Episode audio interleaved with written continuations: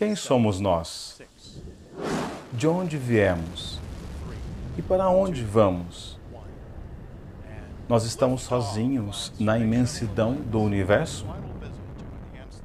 Nós nascemos e começamos a trilhar nosso caminho no planeta azul, em algum lugar bem distante na Via Láctea, perdidos numa imensidão de um mar de silêncio absoluto.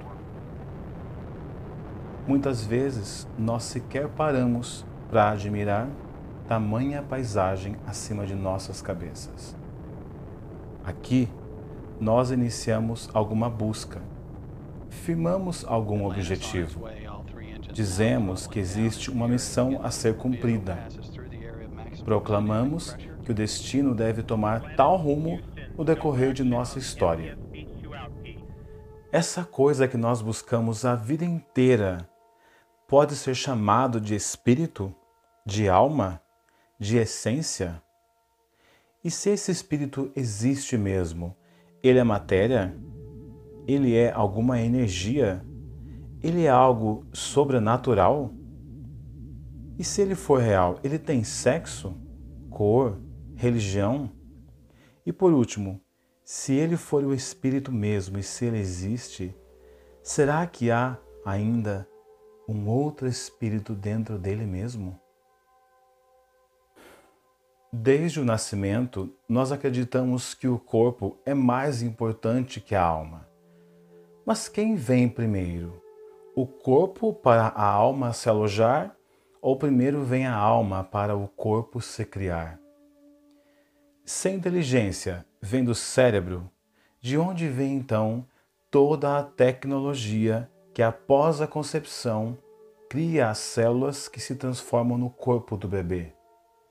Porque até então a vida se resumia apenas na fusão de um espermatozoide e de um óvulo.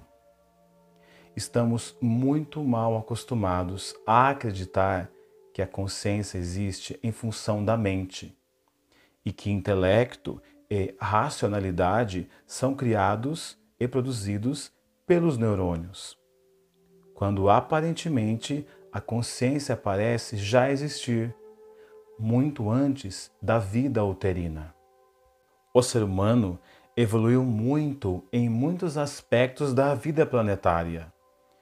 Nós nos consideramos mais avançados que os outros animais.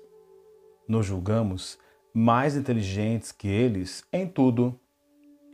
Mas há, porém, algo em que nossa balança está em total desalinho, desequilibrado, que é o nosso senso de empatia, da solidariedade mútua, do respeito mútuo entre todos os membros da nossa própria espécie. Porque, por mais que julguemos que eles, os animais, sejam irracionais, em última análise, somos nós que estamos usando a vida do planeta de forma egoísta e possessiva, chegando em um panorama onde nós determinamos quem e quem não pode entrar em nosso país. No final, começamos a acreditar que o nosso dinheiro pode comprar todas as árvores, toda a água e todo o ar que respiramos. Nos julgamos donos e exclusivos de algo que nem é nosso, mas que é de todos. Em meio a esse conflito no qual criamos e no qual vivemos, é certamente possível enxergar que há uma forte esperança crescente dentro de nós em começar a acreditar em um mundo mais feliz, com menos diferenças.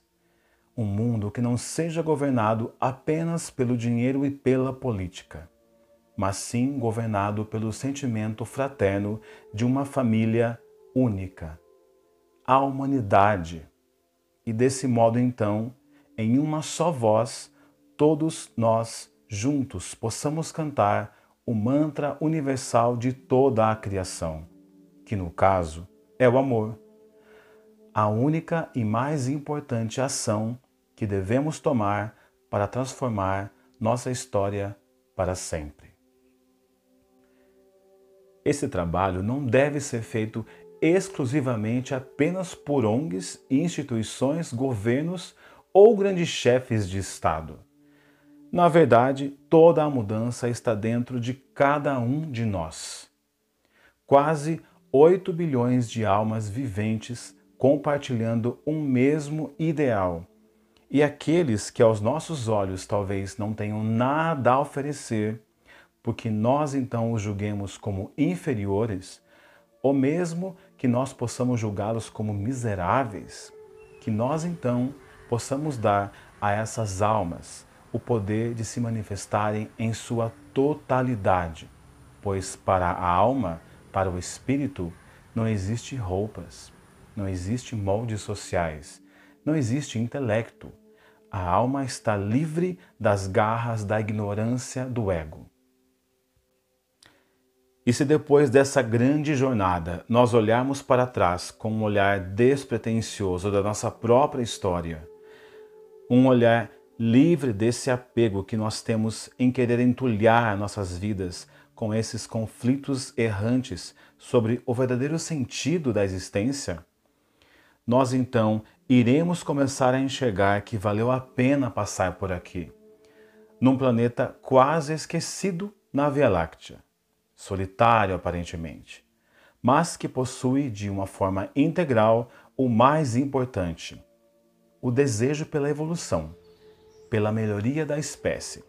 Sim, é isso mesmo, porque nós já sabemos que a alma já é perfeita e seu principal objetivo é criar um ser humano melhor, para que um dia possamos nos expressar com a perfeição e cumprir seu propósito na criação.